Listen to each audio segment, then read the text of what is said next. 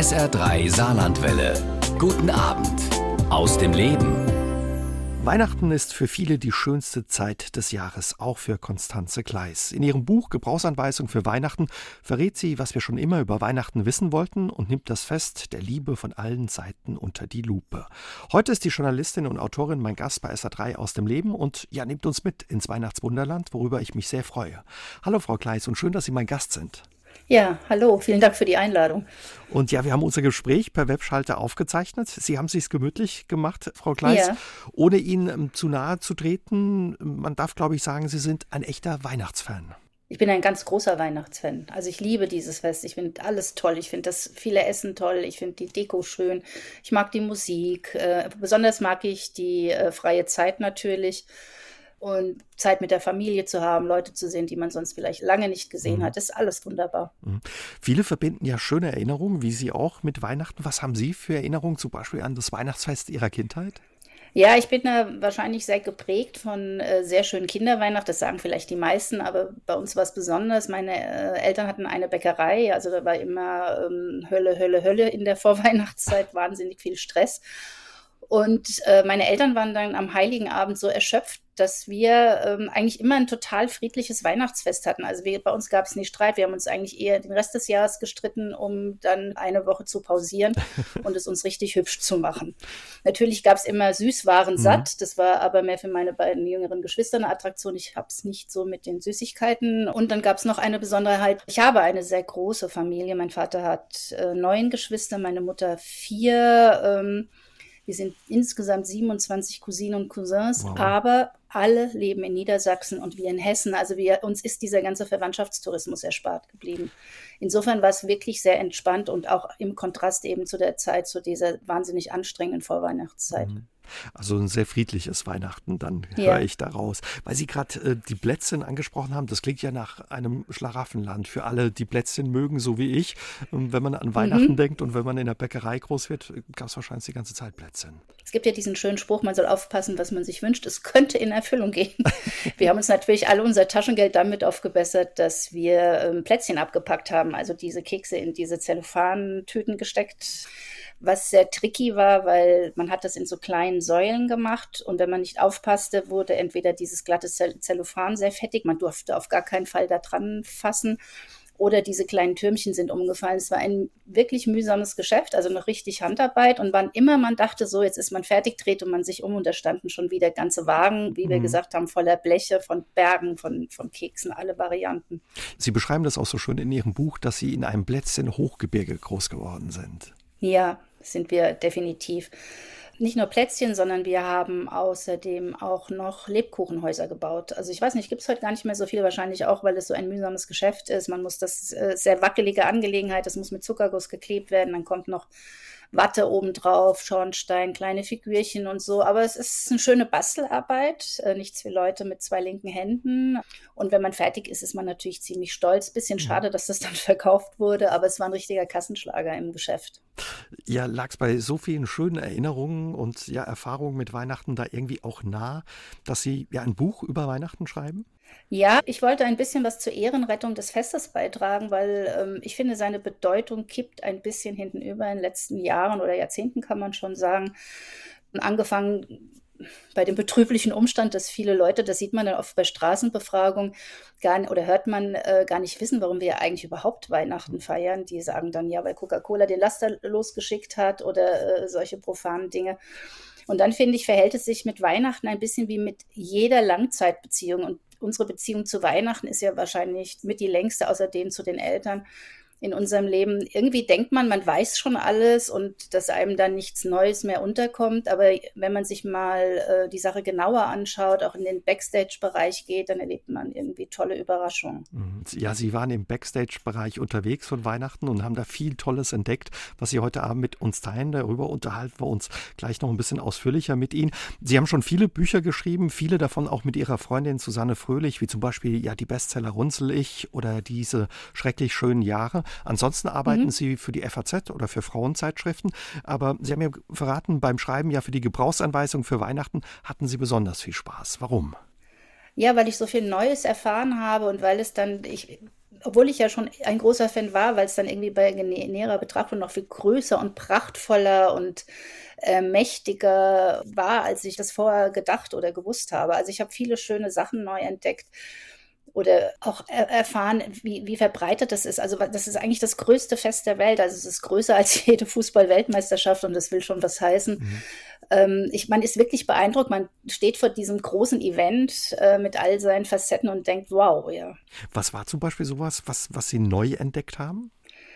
Ja, wie verbreitet äh, viele Bräuche sind und dass trotzdem jede Region bis hin zu einzelnen Landstrichen in Deutschland, aber auch andere Kulturen, andere Länder, andere Nationen, es ist einerseits ganz gleich, es gibt bestimmte Faktoren, die immer eine Rolle spielen, wie zum Beispiel der Baum oder das Schenken. Und trotzdem hat jeder sozusagen seine persönliche Note beigetragen. Also das ist eine ganz interessante Mischung, finde ich es, es sind so viele Qualitäten drin, die es wert sind, nochmal wieder nach vorne gebracht mhm. zu werden. Also auch Dinge wie Großzügigkeit, Familiensinn, Freundschaft, Muße, ähm, sich mal Gedanken zu machen um, um den anderen, äh, zu schauen, wie geht's dem eigentlich. Lauter Dinge, die das ganze Jahr über vielleicht zu kurz kommen und zu, zu denen ein Weihnachten immer noch die perfekte Gelegenheit gibt. So richtig Fahrt, ja, nimmt die Weihnachtszeit ja im Advent auf und für viele gehört dann auch ein Adventskalender dazu. Anfang des 20. Jahrhunderts ging das eigentlich los mit den Adventskalendern, ganz schlicht mit Bildern zum Ausschneiden. Heute ja, darf es gerne ein bisschen mehr sein. Es gibt quasi nichts, was es nicht gibt. Über 83 Millionen geben die Deutschen laut Handelsblatt jedes Jahr für ihren Adventskalender aus, schreiben sie in ihrem Buch. Tendenz steigend. Eigentlich verrückt, oder? Ja, total verrückt. Also eigentlich war das mal gedacht und da hat es auch seinen Ursprung, also diese ungeduldige Frage, wie lange dauert es denn noch von Kindern irgendwie eine Struktur zu geben. Das fing an in einem, wie es damals hieß, Rauen Haus in Hamburg, wo ein äh, Theologe und Sozialarbeiter Kinder betreute, Straßenkinder, Kinder aus äh, schwierigen Familien, die ihn dann also jeden Tag gefragt hat, wann ist endlich Weihnachten? Dann hat er sich so ein großes Wagenrad genommen, hat darauf 20 kleine weiße Kerzen gestellt und vier große rote und er wurde quasi Tag für Tag eine Kerze angestellt, damit man das mal plastisch vor Augen hat, wie Zeit vergeht. Also trotzdem vergeht natürlich die mhm. Zeit für Weihnachten extrem viel langsamer, besonders für Kinder, als der ganze Rest des Jahres. Und dann kamen die Bilder dazu. Also es wurde sozusagen für Unterhaltung gesorgt. Äh, und dieser Unterhaltungsaspekt ist natürlich jetzt einem Eventcharakter gewichen. Also im Grunde hat man es schon in der Vorweihnachtszeit mit schenkerischen Großveranstaltungen zu tun was ganz verrückt ist, ich habe selbst keine Kinder, aber ich habe natürlich ausreichend Freundinnen, die Kinder haben, die dann auch äh, von Anfang an, so wenn das Kind dann zwei, drei Jahre alt war, diese kleinen Päckchen gepackt haben. Das ist so ein Brauch, der kommt aus Skandinavien. Natürlich kam da keine Schokolade nur rein, sondern auch süße kleine Dinge. Und wenn man sich das mal durchrechnet, bis so ein Kind 18 Jahre ist, hat man ungefähr 400 Pakete gepackt, Wahnsinn. hat einen wahnsinnigen Overkill an Geschenken, so dass manche Kinder an Weihnachten dann unter die Tanne gucken und den Geschenkeberg sehen und denken, ja, okay, ganz schön. Hab ja schon alles. Aber ehrlich, uninteressant. ja. Verrückt, ja. Ich habe kürzlich auch hm. entdeckt, es gibt zum Beispiel jetzt mittlerweile auch äh, Adventskalender für Hunde und die allermöglichsten ja, ja, Sachen. Hm. Es gibt für Sexspielzeug, für Bier, äh, es gibt aus dem Beauty-Bereich nichts, was es nicht gibt. Aber besonders ist natürlich in diesem, ähm, bei Kindern ist es, glaube ich, der Overkill am größten, mhm. weil natürlich auch der Umgang mit Dingen und mit Haben und Warten können noch ein ganz anderer ist eigentlich soll ja was damit geschult werden, nämlich die Frustrationstoleranz und auch eine Erfahrung gemacht werden, dass nämlich Vorfreude tatsächlich die schönste Freude ist. Das ist da gibt es auch Studien, die das bestätigen. Und das nimmt man Kindern einfach, indem man sie quasi täglich mit Geschenken zuballert. Mhm. Weil es ist ja nicht nur der Kalender von der Mutter, dann kommt noch der Kalender von der einen Oma. Die andere Oma möchte auch was Schönes schenken. Die sitzen dann manchmal in, mit drei, vier Kalendern da. Verrückt. Mhm. Früher war der Advent auch viel länger, habe ich von Ihnen gelernt. Und es galt ein Fastenangebot. Also nicht wie heute, dass wir, wie wir es eben schon hatten, ja quasi satt sind und vollgestopft bis Weihnachten, sondern damals wurde gefastet. Genau. Es wurde quasi bis Heiligabend tatsächlich gefastet. Es wurden aber trotzdem möglichst viele Speisen. In Polen wurde ein sehr katholisches Land, wurde das sehr äh, intensiv, auch wird, wird zum Teil immer noch sehr intensiv praktiziert. Ähm, es werden vegetarische Speisen serviert, kein Fleisch, ist ja keine Fastenspeise. Ähm, und je mehr man, je mehr verschiedene Gerichte man hat, so ist quasi der Brauch, umso besser läuft es dann im nächsten Jahr. Und ähm, was ich da auch eine ganz schöne Tradition finde, ein Platz bleibt immer frei Also diese, diese Idee, dass Maria und Josef damals keine Unterkunft fanden und quasi von einer Herbe zur anderen gezogen sind und immer abgewiesen wurden, hat eben auch dazu geführt, dass in manchen Ländern da die Tradition gepflegt wird, dass man sagt, okay, äh, wir sind großzügig, sollte jemand an unsere Tür klopfen, wird ein Essen bereitgehalten. Eine schöne Tradition eben auch. Hm. Ja. Heute schreiben Sie auch, ist die Adventszeit ja bis Weihnachten so eine richtige Olympiade mit Krampfshopping, Koch- und Backmarathon sowie Deko-Zehnkampf. Eine Online-Umfrage zufolge fühlen sich 59 Prozent der Deutschen im Advent gestresster als im Rest des Jahres. Da läuft was falsch, ganz ehrlich, oder? Und äh, dann gibt es auch überall gute Ratschläge, ja, wie wir den Stress bewältigen können oder gar nicht erst in Stress kommen. Vor allem Frauen, schreiben sie, rund um die Welt sind gestresst, wenn es um Weihnachten geht geht. Ja, hat mal jemand durchgezählt. Also es sind 288 Stunden Arbeit macht das Weihnachtsfest und natürlich vor allem Frauen. Und also der Stress hat natürlich einmal mit den besonderen Bedingungen drumherum zu tun, weil jetzt plötzlich alle eine Gans kaufen wollen und alle Geschenke brauchen und alle bringen Pakete zur Post. Man hat einen viel höheren Aufwand an Beziehungspflege, Weihnachtskarten, Büro-Weihnachtsfeiern ja im Moment nicht so, aber in den Jahren sonst schon. Äh, man ruft mal wieder alte Freunde an, man hat Essen und so weiter und so weiter. Und dann mag man es natürlich ganz gerne, wenn man dann vollkommen erschöpft nach Hause wankt und dann noch gesagt bekommt, dass man sich nicht so einen Stress machen soll. Oder, oder den guten Ratschlag, ähm, ein Achtsamkeitstraining auch noch in diesen sowieso wahnsinnig vollen Terminkalender einzubauen. Äh, also ich plädiere da eher für Eierlikör und ein heißes Bad und äh, irgend so eine Vorweihnachtsschnulze. Mir, mir hilft das sehr. Ich wollte Sie gerade fragen, ja, das klingt gut als Tipp gegen den Stress.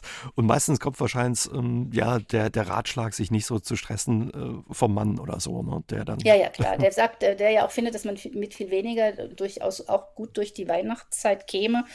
Also viel weniger Deko, viel weniger dieses oder jenes, aber man mit dem guten Ratschlag dann anzufangen und zu sagen, ja, das verstehe ich, vielleicht hast du recht. Wir fangen am besten mal damit an, dass ich jetzt nicht mehr die Geschenke für deine Mutter kaufst, das kannst du mal schön selbst machen. da wird dieses Konzept des Abspeckens meistens nochmal gut überdacht. Die Weihnachtsgeschenke stressen auch viele, gerade in der Vorweihnachtszeit, wenn man sie besorgen muss. Sie sagen, trotz alledem sollten wir nicht auf Weihnachtsgeschenke verzichten. Warum? Ja, weil es ist ein, ein, eine einmalige günstige Gelegenheit, sich sowas wie emotionalen Kredit zu verschaffen. Also wenn eine Frau, die ein schönes Geschenk bekommt von ihrem Mann, umgekehrt natürlich auch, ein liebevolles Geschenk, eines, das das Ergebnis teilnehmender Beobachtung ist und nicht dessen, was der äh, Kaffeeröster gerade im Angebot hat, die erinnert sich wahnsinnig gerne daran zurück und denkt dann im März noch, okay, er hat die Handtücher wieder liegen lassen auf dem Boden, aber ich habe was Tolles von ihm geschenkt bekommen, er liebt mich, ist alles fein, ich reg mich jetzt mal nicht auf. Äh, auch ein Effekt, der übrigens auch äh, in Studien nachgewiesen mhm. wurde, dass wahnsinnig viel zum Beziehungsfrieden beigetragen wird, wenn man sich an schöne äh, Ereignisse erinnern kann. Und ein schönes Geschenk an Weihnachten ist definitiv ein schönes Ereignis. Das haben Sie auch schon ja in Ihrer Kindheit bei Ihren Eltern beobachtet, ja? Ja, mein Vater war eigentlich, äh, sagen wir mal so, er hat das Konzept verstanden. Also er hat, als wir noch klein waren, das Geschenk selbst beschafft und sobald wir, ähm, ohne irgendwie auffällig zu werden, mit größeren Summen in einen Juwelierladen gehen konnten, meine Schwester und ich, hat er uns damit betraut, etwas für unsere Mutter zu beschaffen. Ähm, die sich auch immer sehr gefreut hat. Und für uns Mädchen war es natürlich toll. Also ich habe in Summen eingekauft, das ist quasi heute noch ähm, ich weiß nicht, ob ich das jemals wieder gemacht habe. Und meine Mutter fand auch, dass A, sie es natürlich verdient hat. Das finde ich eine gute Grundeinstellung bei Frauen äh, ohnehin. Und ähm, B hat das auch funktioniert. Mhm. Also sie hat die Sachen sehr gemocht. Sie, sie mochte, dass er dran denkt und nicht diesen trostlosen Satz spricht, den ja meist, der ja meistens von Männern kommt, nämlich wir schenken uns nichts mhm. an Weihnachten. Ja, und Sie haben ja auch schon gesagt, wenn jetzt jemand sagt, oh ja, denn die Kinder losschicken, aber Ihr Vater war ja damals auch wirklich im Stress ne, mit, der, mit der Bäckerei. ja, genau. Also Freud hat damals gesagt, da fing ja die Weihnachtsbankrotterklärung schon an und die Heuchelei, weil der Mann ja nicht mal selber die Geschenke besorgt. Aber meine, meine Haltung ist, ähm, manche Sachen gehören einfach unter den Teppich Teppich. Also ich finde, ähm, klar, in so einem Kontext von Familie, Familienfest oder so, es wäre es eine tödliche Angelegenheit, wenn jetzt jeder alle Karten auf den Tisch legt. Das macht man ja übers Jahr auch nicht. Und für manche Sachen ist es einfach besser, man äh, nimmt sie zur Kenntnis und bohrt da jetzt nicht auch noch drin rum. Mhm. Wie ist es eigentlich in anderen Ländern? Spielen da Geschenke auch eine Rolle? Gehören die da auch zum Fest dazu? Ja, eigentlich gehören sie überall dazu, von Grundgedanken. Es gibt dann immer mal so Studien, die etwas ernüchternd ausfallen, nämlich dass ein horrender Betrag für Geschenke ausgegeben wird, die nachher niemand nutzt, die einfach rumliegen, die man irgendwie weitergeschenkt, also die niemandem Freude machen, dass der Wert der Geschenke von Geschenken grundsätzlich um 20 Prozent niedriger äh, geschätzt wird, als er tatsächlich ist. Ähm, dann gibt es noch diese Haltung oder diese Geschichte, dass man sich auch mit Geschenken natürlich ruinieren kann, wenn man es so hält wie immer eins mehr als du. Da gibt es diese bei den Ureinwohnern ähm, von in Vancouver, Kanada gab es dieses Potlatschen. Das heißt, ähm, der eine Stamm kam mit Geschenken, dann musste der andere Stamm ja nicht nur wieder schenken, sondern diese Geschenke auch noch übertrumpfen, was für alle Beteiligten am Ende des Tages so ruinös war, dass es auch zeit, zeitweilig verboten wurde. Dann wird es ja auch wieder Stress dann. Ja. Und klar erfüllen Geschenke auch psychologische Funktionen. Man schenkt, äh, weil man Eindruck machen will man schenkt. Äh, es gibt auch wahnsinnig gehässige Geschenke. Es gibt lieblose Geschenke. Es ist natürlich ein vermintes Gelände, aber ich denke, wenn man so in Anführungszeichen reinen Herzens schenkt, also auch unter der Prämisse, dass der Köder dem Fisch gefallen soll und nicht dem Angler, kann eigentlich so nicht, nicht so viel schiefgehen. Weil Sie gerade hässliche Geschenke angesprochen haben, Sie haben es vorhin gesagt, dieses Jahr fallen ja wieder viele Weihnachtsfeiern im Büro aus und damit auch das Wichteln. Das verbinden ja viele mit hässlichen Geschenken. Das kommt übrigens aus Skandinavien, habe ich aus Ihrem Buch gelernt. Und das Wichteln gibt es offenbar in ganz, ganz vielen Ländern. In England heißt es zum Beispiel Secret Santa. Ja, weil man ja äh, ideal, also es ist eine Variante, wo man nicht weiß, wer einem was schenkt. Da kommen alle, man, es gibt ganz viele Variationen. Also es gibt einmal die Variante, dass man einen bestimmten Betrag festlegt, also nicht teurer als 10 Euro soll das Geschenk sein. Dann kommen alle Geschenke in einen großen Sack und jeder holt sich da was raus. Es gibt die Variante von ähm, Motto-Wichteln, dass man sagt, ähm, nur Grünes oder irgendwie nur alles aus Papier und mhm. äh, solche Sachen. Es gibt das Schrottwichteln, da könnte man auch entrümpeln zu sagen, weil man im, angehalten ist, nur die hässlichsten Dinge äh, in den großen Wichtelkreislauf einzuspeisen. Dann gibt es die Variante, wo verschiedene Personen ausgelost werden. Also vielleicht in einer Büroweihnachtsfeier wird dann Gelostopf hingestellt, dann wird gesagt, also ich schenke Ihnen was und Sie werden mir zugelost. Ähm, es ist gedacht für so einen Kontext, wo man sich eine kleine Freude machen will, ein bisschen Spaß haben möchte, aber wo man nicht so privat verbandelt ist. Mhm. Das ist die Grundidee. Ähm, wir machen das auch jedes Jahr. Also ich habe bin ja äh, freie Autorin, ich bin nicht angestellt, ich kenne noch andere freie Autorinnen und weil für uns leider heul keiner eine Weihnachtsfeier veranstaltet, haben wir das vor vielen Jahren selbst in die Hand genommen und wichteln, also wir gehen dann kurz vor Weihnachten essen, gibt es auch diesen, diesen Wichtelmoment. Ähm, ich muss sagen, ich habe kein besonders glückliches Händchen beim Wichteln, bei mir landen immer die, hm, naja, sagen wir nicht so schön Geschenke. genau. Dann überlegt man natürlich im nächsten Jahr, ob man das wieder einspeist. Ähm, es gibt nämlich eine Studie von der Universität, die hat mal die Wahrscheinlichkeit ausgerechnet, also wie hoch die Wahrscheinlichkeit ist, dass das Schrottgeschenk wieder bei dem landet, der es quasi in diesen Wichtelkosmos reingegeben hat, die ist relativ hoch. Ich war überrascht. Mhm. Also kommt daher Wer auch, sich rächen möchte, ich kann nur dazu ermutigen. kommt daher auch ja die Gemeinsamkeit mit dem Weltraumschrott und äh, genau, der genau, genau. Ja, ja, ja. Die bleiben ewig. Auf dann. ewig in der Umlaufbahn wird nie mehr aussortiert. Die besinnliche Zeit geht für viele einher mit Traditionen wie zum Beispiel Singen, Basteln, Backen, Essen ganz klar darf nicht fehlen, aber auch die Zeit mit der Familie. Was darf bei Ihnen an Weihnachten nicht fehlen? Also erstmal die Familie, also die Protagonisten. Also meine Mutter ist vor äh, einigen Jahren gestorben. Das war für uns ein ziemlicher Einschnitt, also weil sie war die, die absolute Weihnachtsfestbeauftragte. Mhm. Sie liebte das, sie, sie, sie liebte auch wie ich alles daran. Also sie hat quasi den Keim für diese Begeisterung gelegt. Die hat, die hat immer alles wunderschön gemacht, toll dekoriert, trotz allen Stress, den sie hatte. Sie hatte eine sehr anstrengende Arbeit sie hat trotzdem für diese wahnsinnig große Familie, die wir haben, also jetzt nicht für alle, dann wären wir ein ganz, ganzes Jahr beschäftigt gewesen, aber für, für sehr viele noch Geschenke besorgt, mhm. hat Päckchen gepackt und so weiter und so weiter. Das haben meine Schwester und ich jetzt mehr also wir dilettieren uns quasi so durch Weihnachten durch. Meine Schwester ist die Deko-Beauftragte, sie macht's hübsch. Ich bin mehr für die Orga zuständig. Ich suche zum Beispiel den Weihnachtsfilm aus, den wir dann am Heiligen Abend alle zusammen gucken. Was gucken Sie da immer so? Haben Sie da was ähm, Besonderes? Die oder? Entscheidung ist noch nicht, nicht äh, so richtig gefallen. Also wir halten uns gerne an die Klassiker demokratisch wird nicht abgestimmt, das hat sich nicht bewährt, sondern ich bin einfach da rigide reingegangen, habe gesagt, so, ich entscheide das, das jetzt geguckt. einfach mal. Es wird geguckt, was auf den Tisch kommt sozusagen. Mhm. Da sind dann so Sachen wie drei Männer im Schnee, schöne Bescherung, solche Dinge schauen wir dann an. Schön. Ja.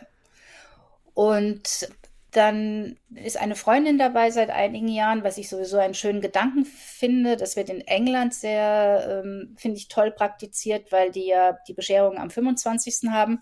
Ist der 24. gar nicht so dem, dem engen Familienkreis vorbehalten, sondern da trifft man sich wirklich zum Essen mit vielen Leuten, auch mit Freunden oder Bekannten oder Nachbarn. Äh, ich finde, Deutschland könnte sich da ein bisschen was abschauen, weil ähm, es einfach nett mit vielen Leuten aus verschiedenen Bereichen und so zusammen zu mhm. sein. Und so viele auch nicht einsam sind dann an Weihnachten. Ja, genau, genau. Ähm, bei uns kommt noch dazu, dass ähm, wir meistens Besuch aus dem Ausland noch bekommen, weil mein Bruder vor einigen Jahren nach Finnland gegangen ist. Der hat vier Kinder, die sind jetzt auch schon erwachsen. Sie kommen dann quasi in unterschiedlicher Besetzung auch immer mal am Heiligen Abend, zum Heiligen Abend angereist. Also wir sind eigentlich immer in Familie. Ich war auch kein einziges Weihnachten irgendwo anders in der Sonne und habe gesagt, ich habe, will damit nichts mehr zu tun haben. Ich war eigentlich mein ganzes Leben, das ist jetzt schon, sind schon ein paar Jahre immer am Heiligen Abend bei meinen Eltern und jetzt eben bei meinem Vater, wo gefeiert wird. Ja, ich glaube, das ist für viele auch das Wichtigste eben an Weihnachten, die Familie, dass man zusammen sein konnte und Weihnachten in der Sonne irgendwo im Süden, da fehlt doch irgendwie was, ne, wenn man das mal erlebt hat. Ja, das ist verrückt. Äh, ich finde auch, dass diese Weihnachtsschimpfe, das schreibe ich auch im, im, Buch, ist eigentlich auch Teil des Brauchtums. Das gehört so genauso dazu wie, wie, wie Ente oder Gans oder Würstchen mit Kartoffelsalat, dass irgendeiner das immer blöd findet. So. Also und sich gar nicht bewusst ist, dass er irgendwie damit auch eine Aufgabe erfüllt, von der man sagt, einer muss es machen, dann bist du halt diesmal dran. Ja. ja, und neben all diesen Sachen, die wir angesprochen haben, Geschenke, Weihnachtsbaum, die Familie, gehört für viele zum perfekten Weihnachtsfest auch der Schnee dazu. Gerade wir haben uns die Woche noch im Büro darüber unterhalten, dass dieses Jahr die Chancen angeblich gut stehen sollen für weiße Weihnachten. Ja. Ähm, aber woher kommt die Idee, dass ja Weihnachten nur dann perfekt und richtig ist, wenn es Schnee gibt und ja es winterweiß ist? Das Fest kommt aus dem Winter und es kommt aus dieser Dunkelheit. Es bringt Licht und so weiter. Und ganz früher gab es ja auch mehr Schnee. In den letzten Jahrzehnten ist das, ist das deutlich weniger geworden. Viele Weihnachtsfiguren stammen auch aus, dieser, aus diesem Schneekontext. Es gibt Väterchen Frost, der in, in Russland lange auch für die Bescherung zuständig war, nach der, also nach der Oktoberrevolution, weil die hatte es nicht so am Hut mit religiösen Festen. In Finnland gibt es auch ähm, Fabelwesen, die aus diesem Märchenreich Schnee stammen. Also das ist wie Tann oder so. Es entspringt so einer märchenhaften Vorstellung. Ich würde sagen, es ist wie in der Liebe. Da stellt man sich ja auch immer vor, der Traumprinz kommt vorbei auf seinem weißen Pferd und so weiter. Wir wissen, es wird nicht passieren. Allermeistens nicht, außer man geht mal ins Kino. Aber es bereichert irgendwie in, in der Idee das Ganze. Aber so häufig gab es gar nicht weiße Weihnachten. Ne? Nee, das letzte richtig weiße Weihnacht hatten wir 2010. Und davor, glaub, also nicht glaube ich, sondern definitiv war 1986, 1970 und 1969. Also gar nicht so häufig, wie wir uns das vielleicht vorstellen. Nee, also man Früher muss mindestens zwei Tage, ja, man muss wenigstens zwei Schneetage haben, damit die, der Tatbestand der weißen Weihnacht erfüllt ist. Aber es ist natürlich ein Riesenthema. Das fängt ja, also ich, ich weiß, dass ich im November schon die ersten Schlagzeilen gelesen habe, ob es wohl eine weiße Weihnachten äh, genau. geben wird. Und dieses Bohai um die ähm, Wettervorhersage, die zieht sich auch quasi durch alle Kulturen, die auch nur in der Nähe von, von, von Schnee sind. Also was ich schön fand, ähm, damit habe ich mich ja auch beschäftigt, dass zum Beispiel äh, bei den Lappen ist der Wetterfrosch das Schneehuhn. Da gibt es dann auch so Sprüche, wenn das Schneehuhn in der Abenddämmerung gackert, dann wird es schneien oder wenn das Rentier im Vorgarten hin und her springt. Also wer es genau wissen will, ob wir äh, tatsächlich Schnee haben werden am 24., sollte sich noch schnell ein Schneehuhn besorgen. Also da gucken wir, was wir machen können. Lassen Sie uns über Weihnachtsbräuche in anderen Ländern sprechen. Sie haben ähm, dazu unheimlich viel zusammengetragen. Was war so für Sie der kurioseste Brauch, der Ihnen begegnet ist, wenn es um Weihnachten geht? In Spanien ist mir das untergekommen. Ich habe mich natürlich auch mit Krippen beschäftigt und in Spanien gehört eine ganz seltsame Figur in die Krippe rein, nämlich das sogenannte Scheißerle. Also es ist ein Mann, der die Hosen auf Halbmast hat. Klingt ein bisschen unappetitlich, soll aber äh, Symbol sein für Fruchtbarkeit. Also im Grunde tut er was Gutes. Er düngt die Felder. Mhm. So. Für viele, klar, ist der Weihnachtsbaum wichtig. Da kann es auch mal Stress und Ärger zu Hause geben, wenn der zu klein oder zu dünn oder wie auch immer ausfällt. Aber was viel wichtiger noch ist, habe ich von Ihnen und aus Ihrem Buch gelernt, ist den Deutschen das Weihnachtsessen. Dazu haben wir eine besonders innige Beziehung, schreiben Sie. Denn das Weihnachtsessen soll nicht nur satt machen, sondern auch ja so ein bisschen moralische, emotionale Unterstützung geben. Ja, es hat auf jeden Fall emotionalen Nährwert, würde ich sagen. Und zwar einen sehr hohen hat Essen ja immer irgendwie auf eine Art und Weise, aber das Weihnachtsessen besonders, also weil es ein, ja verbindet A mit seiner Kindheit. Also es ist ein ganz direkter Bezug. Es nährt sozusagen das innere Kind. Ähm, es ist ein, wie man sagen würde, geselliges Verteilungserlebnis, weil man ja idealerweise nicht alleine ist, äh, sondern mit vielen Menschen zusammen. Man hat vorher schon das zusammen geplant, man hat zusammen gekocht. Ähm, es gibt, glaube ich, sogar Umfragen, nee, ich bin sicher, es gibt eine Umfrage, mhm. wo die überwiegende Mehrheit gesagt hat, das Essen wäre ihnen das Allerwichtigste mhm. ähm, an Weihnachten. Vielleicht auch, weil es heute in dieser, in dieser so ernährungsbewussten Gesellschaft auch wie so mit so einer kleinen Lizenz zum Prassen daherkommt. Man sagt, okay, Weihnachten, die fünf Kilo mehr, die habe ich jetzt schon einfach eingepreist, äh, jetzt lasse ich es mal kalorisch ordentlich krachen. Ich glaube, das hat auch so einen entspannenden Moment. Also man kann sich jetzt nicht vorstellen, dass man am Heiligen Abend oder am ersten Weihnachtsfeiertag vor einem Salat ohne Dressing sitzt. Das ist ähm, eine absurde Vorstellung. Ja, und bei vielen gehört eben an Weihnachten zum Beispiel die Ente oder die Gans dazu. Sie haben sich auch da auf die Spurensuche gemacht. Wie, wie kam es dazu, dass es an Weihnachten Ente oder Gans bei uns gibt? Also die Gans kommt aus einer Tradition, da wurden auf dem Land quasi, es ist ein Teil der Abgaben der Landwirte an ihre Herrschaft sozusagen. Das war terminiert auf die Winterzeit und da die Gänse da quasi um diese Zeit gerade geschlüpft waren, äh, waren die Teil einfach dieser Aktion aber natürlich nur für, für wohlhabendere Menschen. Ähm, es gibt auch so für, es gibt zig ähm, Menüvorschläge. Es gibt die sogenannte Mettensau, das ist dann mehr so im Wurstbereich, wie der Name schon sagt, Schweinefleisch, mhm. Würstchen und Braten und so weiter. Da kommt auch es her, dass wir Würstchen essen, zum Beispiel an Weihnachten oder genau. einige von uns. Ne? Genau. Es gibt in den katholischen Ländern natürlich die Tradition, die ganz starke Tradition, da ist der Karpfen leider arm dran. Also es gibt unfasslich viele Karpfen, gehen in Polen über den Ladentisch ist ja auch eine Fastenspeise, ähm, weil dieser heilige Abend ja auch noch streng genommen mit zur Fastenzeit gehört. Und da gibt es noch die Tradition, dass man sich eine kleine Schuppe mitnimmt. Das kommt auch bei den Buddenbrocks. Das ist ja so eine Art Matrix des idealen Weihnachtsfestes, was da geschildert wird. man nimmt sich eine Schuppe von diesem Karfen, steckt die ins Portemonnaie und dann soll man angeblich ähm, sich auf große Reichtümer freuen dürfen im nächsten Jahr. Ja, diese was sind es, 22 Seiten oder so, ne? In, in dem dicken Buddenbrock-Band äh, genau. von Thomas Mann, mhm. wo die Weihnachtsfeier da irgendwie geschildert wird. Ich weiß, mein Germanistikprofessor hat auch immer vor den Weihnachtsferien gesagt, so in der letzten äh, Vorlesung, das müssen Sie lesen, liebe Kommilitoninnen und Kommilitonen. Ja, also es gibt, man, man, man, man kann ja auch teilnehmen. Also es gibt ja ein Event, wenn man nicht, wenn wir nicht gerade Corona haben, kann man quasi da in, in Lübeck, Lübeck ins Thomas genau, Mann Haus oder so. Kann, ne? ja. In das Haus gehen und kann sich das und kann quasi Teil dieses Standbildes werden, dieses idealen Weihnachtsfestes. Bei Ihnen gibt es zu Weihnachten Ente, zubereitet von Ihrem Vater nach einem Rezept, wenn das richtig ist, ähm, seiner Mutter von Oma Therese. Also das darf nicht geändert ja. werden dann an Weihnachten. Nein, das darf nicht geändert werden, zumal es ja auch perfekte Ergebnisse bringt. also da wird die Ente vorher äh, in äh, äh, Salzwasser gekocht und wird dann erst danach in den Ofen äh, geschoben. Und das ist also irgendwelche chemischen Prozesse, die andere Leute wahrscheinlich viel besser erklären können sorgen dafür, dass, die, dass, dass es eine wahnsinnig knusprige Ente wird, aber die gleichzeitig total zart ist. Ente neigt ja leicht zur Trockenheit, aber in diesem Falle gar nicht. Und das lässt sich Ihr Vater auch ja im schon hohen Alter nicht nehmen, ähm, dass er die Nein. Ente zubereitet. Genau. Wir machen einmal im, in der Vorweihnachtszeit eine Probeente, das hatten wir gerade. Die ist gelungen. Nur damit wir sicher gehen, dass es noch funktioniert. Es, hat, es war, war wieder fantastisch.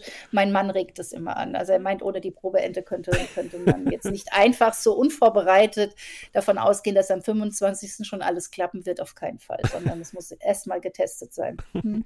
Wie ist das in anderen Ländern? Sie haben gesagt, klar, Polen, das äh, haben Sie schon angesprochen, da gibt es Karpfen. Was gibt es sonst in anderen Ländern zu essen an Weihnachten?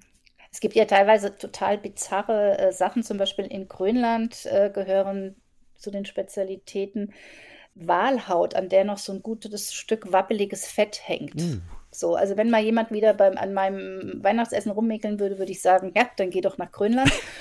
und angeblich schmeckt das nach Nüssen oder Mandeln, aber ich habe mir das im Internet angeschaut. Also für mein Gefühl sieht es wirklich sehr gewöhnungsbedürftig aus. Und dann gibt es äh, auch in einem anderen nordischen Land gibt es Lammköpfe. Uh. Also ist auch mehr so, als würde man ein Splatter-Movie ausstatten wollen. Es ist nicht so, quasi, es, ist, äh, gehört, es bricht etwas mit unseren Essgewohnheiten, würde ich sagen. Hm, dann doch lieber Ente oder Gans. Hm. Und dann, ja, dann gibt es natürlich wahnsinnig viele Varianten, die sich so kargen Kriegszeiten auch verdanken. Also es gab Backen äh, ohne alles mit Essig zum Beispiel, also wo die Eier durch Milch, die Milch durch Magermilch, die Magermilch durch Wasser ersetzt mhm. wurde. Ähm, es gab mal diesen Spruch, dass man die Fleischkarte nehmen soll, sie in der Brotkarte wälzen, um sie dann in der Butterkarte zu braten. Also solche Sachen. Also Not macht dann auch oft, man muss ja erfinderisch. Was hat es mit dem gebackenen Schweden auf sich? Wo wird der serviert zum Fest? Das ist für mich so ein kleines Beispiel, dass auch das Internet schon seine eigene Weihnachtstradition erfunden hat. Äh, der gebackene Schwede taucht immer wieder auf und soll eigentlich und soll in Finnland ein Traditionsgericht sein. Nun habe ich aber in Finnland enge Verwandtschaft und habe äh, auch angeheiratet. Mein Bruder lebt da, wie gesagt, seine Frau hat auch eine sehr große Familie. Die haben sich wirklich redlich Mühe gegeben, aber weit und breit war kein gebackener Schwede in Sicht. Insofern wird es sich um ein Gerücht handeln, aber ein unkaputtbares. Also der taucht immer wieder auf in unterschiedlichen. Es soll irgendwie ein Braten sein, äh, vielleicht sowas ähnliches wie dieser ähm, Backschinken, den man in Amerika gerne, so gerne auch serviert an Weihnachten, irgendwas in dieser Art kann auch schon mal passieren, dass man als Weihnachtsmann auf Radikaldiät gesetzt wird. Wo kann einem das passieren, Frau Gleis? In den USA. Wo da sonst? fand man, dass der, ja, wo sonst? Da fand man, dass der Weihnachtsmann so quasi adipös kurz vorm Herzinfarkt mit diesen sehr roten Wangen, die mhm. vielleicht auf ein kleines Alkoholproblem schließen lassen könnten, ähm, nicht gerade ein Vorbild für die Jugend sei. Und dann hat man versucht, so einen kleinen sportlichen, athletischen, geschmeidigen Kerl daraus zu machen. Das kam aber nicht besonders gut an. Ja, der muss schon ein bisschen was auf den Rippen haben, ne? der ja, Weihnachtsmann. Und das entspricht ja auch der Tradition. Man würde ja auch nicht aus dem Osterhasen eine Osterkatze machen. Also. schwierig. Apropos Weihnachtsmann in den USA bzw. Santa Claus, hm, da kann man in wenigen Wochen richtig Geld verdienen, schreiben Sie. Ja, also wenn man die entsprechende Statur mitbringt, es gibt auch richtige Weihnachtsmann-Schulen, das ist sehr begehrt ähm, und das, ist sehr aufwendig und sehr teure Kurse. Es geht ja auch um den Umgang mit Kindern, es geht um die ganze Tradition. Es ist eine richtige äh, Subkultur da auch entstanden. Also es gibt tatsächlich Männer, es sind ja meistens Männer, mittlerweile auch ein paar Frauen, aber es ist eigentlich so ein typischer Männerberuf, äh, die das das ganze Jahr über richtig leben. Also mit dem Rauschebad, äh, sich rot kleiden und so weiter. Vielleicht psychologisch ein bisschen schwierig, aber okay.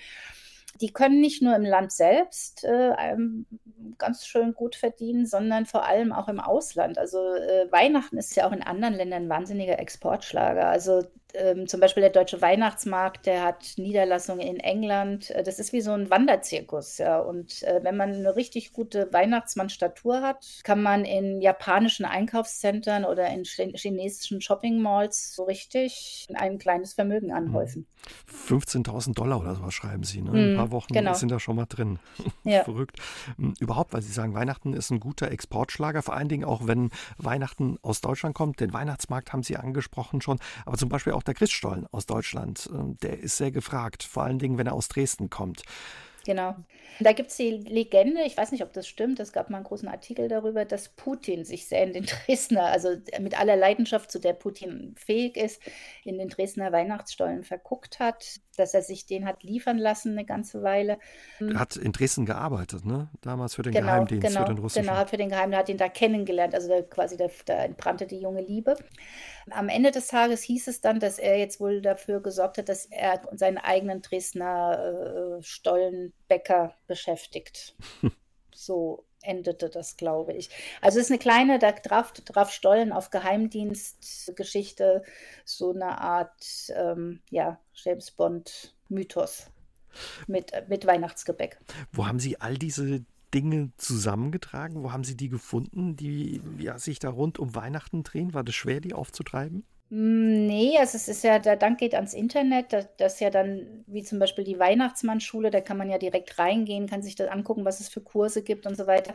Dann die gute alte Methode, in die Bücherei zu gehen und viel zu lesen, also was gerade die Tradition, die Kultur des Festes, äh, äh, anbelangt. Ähm, das sind nicht unbedingt Bücher, die jetzt im Akt im im Buchhandel so aktuell zu haben sind ich habe einfach wahnsinnig viel gelesen. Mhm. Und ja klar, als Weihnachtsfan hat Ihnen das wahrscheinlich dann auch einfach großen Spaß gemacht. Ja, sehr großen Spaß. Weil wir vorhin gerade über den, den Weihnachtsmann gesprochen haben, bei uns äh, kommt ja dann Nikolaus und mit dem verbinden viele Erinnerungen nicht immer die schönsten. Wenn man sich da, was weiß ich, an den Kindergarten oder so erinnert, da haben Sie auch besondere Erinnerungen dran an diese, diese Erfahrungen. Ja. Ja, ich bin eigentlich, also meine Familie ist äh, evangelisch, ich bin in eine evangelische Familie reingeboren, aber der einzige freie Kindergartenplatz, der damals zu haben war, war in einem katholischen Kindergarten, wo es also noch richtig mit Nonnen und so weiter. Und da kam natürlich auch der Nikolaus. Und der kam nicht alleine, sondern der kam mit Knecht Ruprecht. Und die haben das damals tatsächlich fertiggebracht, diese Kindergartenkinder, äh, ohne groß Angabe von Gründen. Da gab es dann vorne so ein goldenes Buch, da wurde vorgelesen, dass irgendein Kind nicht schlafen wollte, keine Ahnung, vor drei Wochen. Das ist ja in einem Kindergedächtnis schon im Grunde zehn Jahre her, existiert praktisch nicht mehr. Dann wurden die Kinder in einen großen Sack gesteckt und oh hatten wahrscheinlich so eine Art Nahtoderlebnis und einmal durch den Schreien, wirklich Schreien, Todesangst schreiend, durch den Raum da geschleift. Ähm, ja, also meine Eltern fanden das, glaube ich, auch nicht so. Die waren einmal mit uns da und dann aber nicht mehr zum Glück. Nikolaus ist deswegen auch mehr jetzt Einzelgänger. Also das macht, glaube ich, niemand mehr. Das ist so ein Relikt aus der äh, schwarzen Pädagogik gewesen. Das ist äh, undenkbar eigentlich, dass man das heute noch Ja, auf alle Fälle.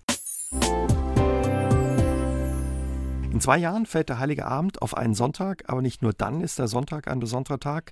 Ja, mit Ihrem Buch Sonntag, alles über den Tag, der aus der Reihe tanzt, haben Sie dem Sonntag eine Liebeserklärung vor einigen Jahren geschrieben. Warum hat der Sonntag aus Ihrer Sicht eine Liebeserklärung verdient? Was mögen Sie an diesem Tag? Ich mag alles auch da alles daran. Also es ist, ähm, es ist einfach ein gesetzlich geregelter freier Tag. Ich weiß, dass sehr viele Leute arbeiten müssen an diesem Tag, aber das ist immer noch eine Ausnahmeerscheinung.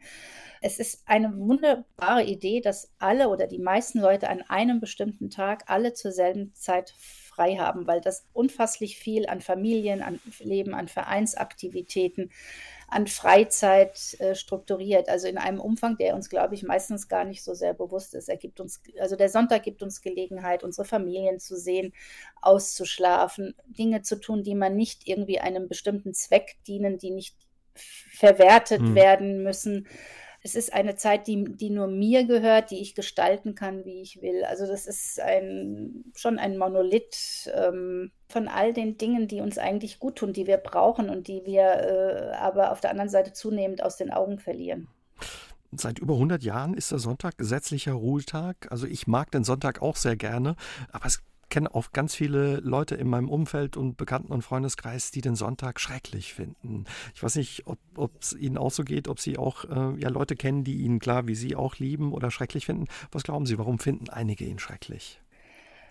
Ich kenne natürlich auch solche Leute. Ich glaube, dass uns am Sonntag äh, bewusst wird, in, in, in, welchem Hamsterrad wir stecken, also in welchem Gerödel. Und dass es dann natürlich schwierig ist, wenn wir vorher so wahnsinnig fremdbestimmt sind und, und äh, so beschäftigt mit Alltagskram oder so.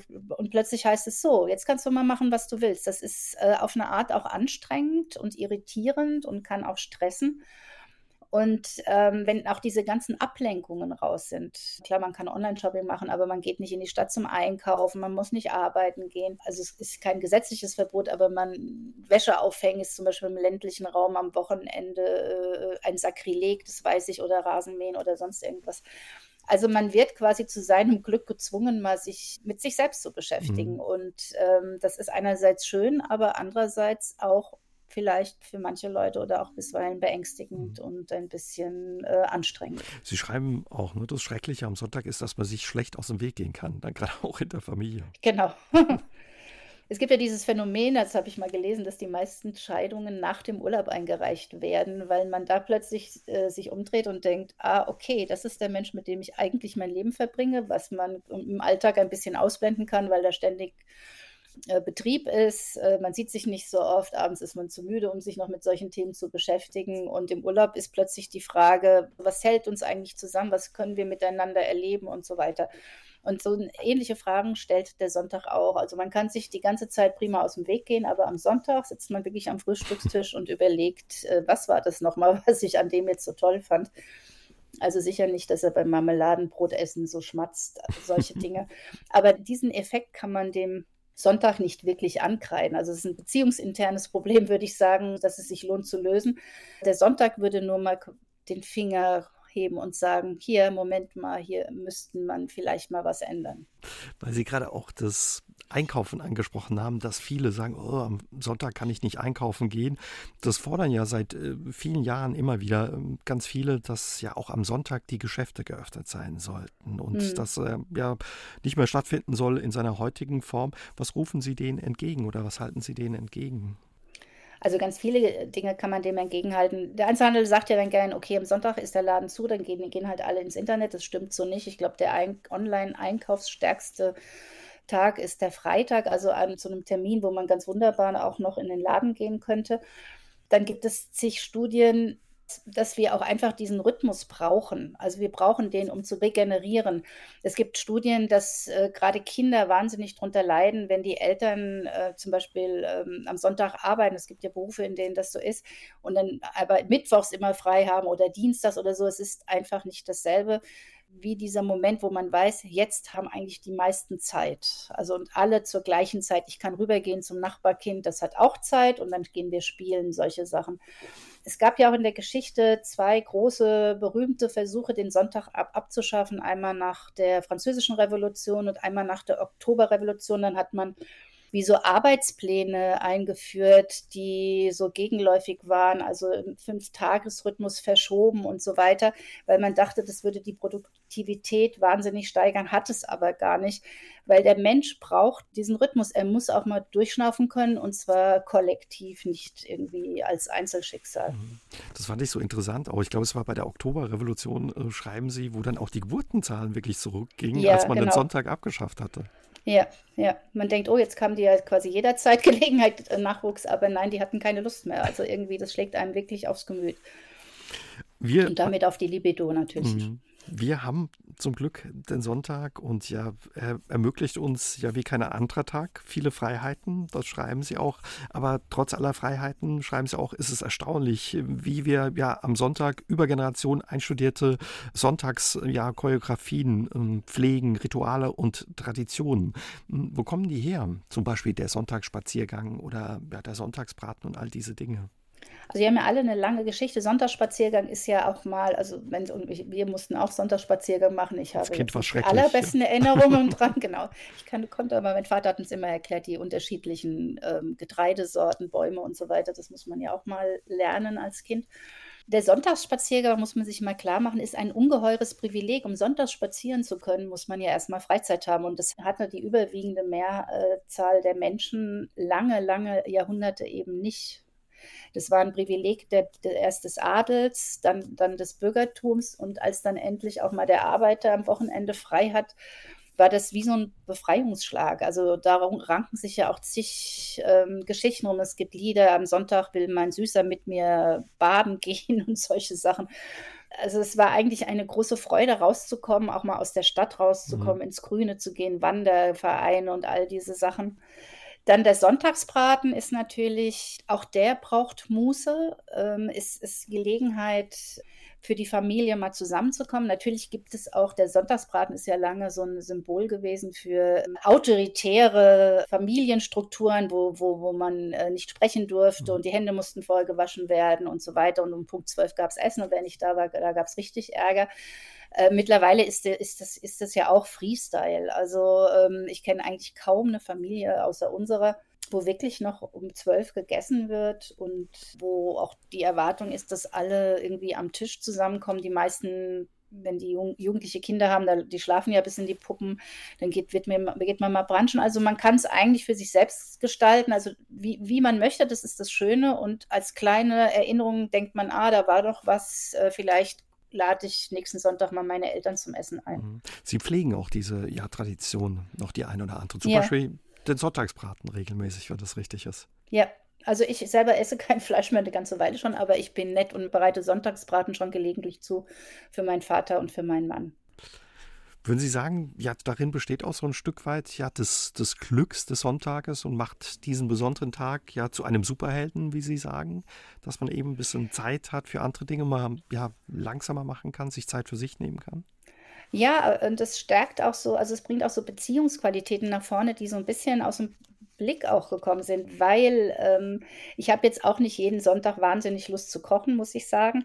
Aber so, so ist das nun mal mit Beziehungen. Die bestehen aus einem großen Teil Kür, aber auch aus einem Teil Pflicht. Und das eine kann man nicht vom anderen separieren. Also ich kann mir nicht einbilden, dass ich es nur hübsch haben kann und nur wenn ich Lust habe, treffe ich mich und nur mit Leuten, die mir was bringen, weil dann bin ich selber ja auch ganz schnell raus. Also ich finde, am Sonntag oder eben auch an Weihnachten manifestiert sich das, worum es eigentlich im Leben geht, wenn man es mit anderen Menschen verbringen möchte. Und zwar darum, dass man ähm, meinetwegen auch die 84-jährige Großtante im Altenheim besucht und mit ihr mal einen Kaffee trinkt, obwohl man jetzt nicht so heiß drauf ist, besonders als 14- oder 15-Jährige, aber mit dem Blick darauf, dass ich selber mal 84 sein werde und mich dann auch freue, wenn da so ein junger Mensch sitzt und sich mal eine Stunde mit mir beschäftigt. Also es ist ein Geben und ein Nehmen. Und ich finde, der Sonntag symbolisiert es eigentlich ideal. Dieses Jahr, Frau Gleis, ja, feiern wir das zweite Weihnachtsfest mit Corona. Letztes Jahr hatte uns ja Armin Laschet noch das härteste Weihnachten angekündigt, das wir in der Nachkriegsgeneration je erlebt haben. Wie haben Sie ja das Weihnachten im vergangenen Jahr mit Corona erlebt? Manche sagen ja, Weihnachten ist wie Lockdown nur mit besserer Deko grundsätzlich. Also für uns hat es sich nicht so viel verändert im Vergleich zu den Weihnachten zuvor. Wir waren eine etwas kleinere Gruppe als sonst, weil der Besuch aus Finnland ausblieb. Das war schwierig mit dem Reisen, da kann ich mich erinnern. Aber alle waren sich einig, dass es einfach eine Notwendigkeit gibt. Es gab ja ähm, Regelungen, wie viele Leute sich privat treffen können und so weiter. Also wir hätten jetzt nicht wie meine Mutter gesagt hätte, gehumst, um ähm, da an unsere Weihnachtsfreuden zu kommen. Ich fand, der Rahmen war etwas kleiner, aber es gab einen, es gab Möglichkeiten. Insofern war es eigentlich auch ein schönes Weihnachten. Mhm. Sie halten eh nicht so viel vom Jammern, wenn das richtig ist. Also fanden den Vergleich Nein. dann auch nicht so gut. Ich fand den unmöglich. Also das schlimmste Weihnachten aller Zeiten, das sind die Leute, die jetzt quasi auf der Flucht sind, die da bei Belarus bei diesen grauenhaften äh, Temperaturen draußen sein müssen. Die sind jetzt vielleicht nicht die größten Weihnachtsfans überhaupt, aber es gibt schlimme Umstände und dann nur, weil vielleicht, ähm, weil man nicht ins Restaurant kann oder sowas so, von Kriegs, also im Grunde so kriegsähnliche Notzeiten heraufzubeschwören, das fand ich wirklich lächerlich ja, Sie sagen auch, trotz Corona, Stress und viel Kommerz äh, sollten wir auf Weihnachten nicht verzichten. Warum? Weil es viele Qualitäten hat, die, die sonst im Alltag einfach zu kurz kommen. Also man kocht sich was Schönes, man denk, überlegt sich, wie kann man anderen eine Freude machen. Und zwar nicht nur, idealerweise nicht nur die in meinem direkten Umfeld, meine Familie, mein Mann, meine Freunde, sondern es gibt ja, es gibt ja keine Jahreszeit, in der die Spendenbereitschaft auch so groß ist wie jetzt gerade im Moment. Also es gibt schon ein Bewusstsein dafür, dass es einem vielleicht besser geht als anderen Leuten. Das ist ein, dann das nächste Moment. Also Weihnachten ist auch immer mit einer, also nicht immer, aber idealerweise mit einer Dankbarkeit dafür verbunden, wie gut man es eigentlich hat. Ja, also man sitzt in einem warmen Zimmer, man hat ausreichend zu essen, man hat Menschen um sich rum, die man liebt, die einen zurücklieben, man kann sich was schenken. Das ist der andere Punkt. Und dann eben auch ähm, diese Art von Beziehung, die einerseits also, also ein Herzöffner ist, einen aber andererseits auch den letzten Nerv rauben kann. Und dass das irgendwie alles so kumuliert an einem auch räumlich sehr kleinen Zeitfenster mhm. in, in der heimischen Wohnung. Das ist das Leben an sich, finde ich. Das hat eine wahnsinnig große Vitalität und Lebendigkeit. Ich finde das schön. Mhm. Und ja, wenn ich Sie richtig verstehe, auch wenn man Weihnachten nicht so richtig mag, man sollte versuchen, sich darauf einzulassen. Ja, man sollte sich einfach, man sollte reinspringen wie in ein schönes, warmes Schwimmbecken und dann kann man sich einfach mal auf den Rücken legen und, und das Fest trägt einen quasi dann mit fort. Wie feiern Sie dieses Jahr Weihnachten? Diesmal ist die Besetzung ein bisschen größer als letztes Jahr, weil alle sind geimpft und geboostert, zum Glück. Und äh, mein Bruder wird kommen, seine brasilianische Frau. Also wir haben ein bisschen international. Ähm, wir feiern wieder bei meinem Vater, da steht dann auch die Tanne. Mein Mann ist dabei natürlich eine Freundin, die keine Familie hat, meine Schwester, äh, mein Schwager. Dann treffen wir uns am Heiligen Abend. Es gibt Würstchen mit Kartoffelsalat und äh, Bescherung. Natürlich schenken wir uns auch was. Dann wird ein bisschen Wein getrunken. Wir gucken uns einen Weihnachtsfilm an und leider dieses Jahr wieder nicht singen in der Kirche. Aber wir hoffen dann sehr auf nächstes Jahr. Und am ersten Weihnachtsfeiertag, wir übernachten auch alle bei meinem Vater, teilweise abenteuerlich. Manche müssen im Keller schlafen, auf dem Boden und so. Und am ersten Weihnachtsfeiertag gibt es dann die Ente nach dem Rezept von Oma Therese. Das klingt gut. Dann wünschen wir ja Ihnen und Ihrer Familie frohe und schöne Weihnachtstage. Und ja, vielen Dank, dass Sie uns heute mitgenommen haben ins Weihnachtswunderland. Vielen Dank für das Gespräch. Ich danke Ihnen. Aus dem Leben. Der SR3 Talk am Dienstagabend ab 20.04 Uhr gibt's auch zum Nachhören auf sr3.de, auf YouTube und in der ARD Audiothek.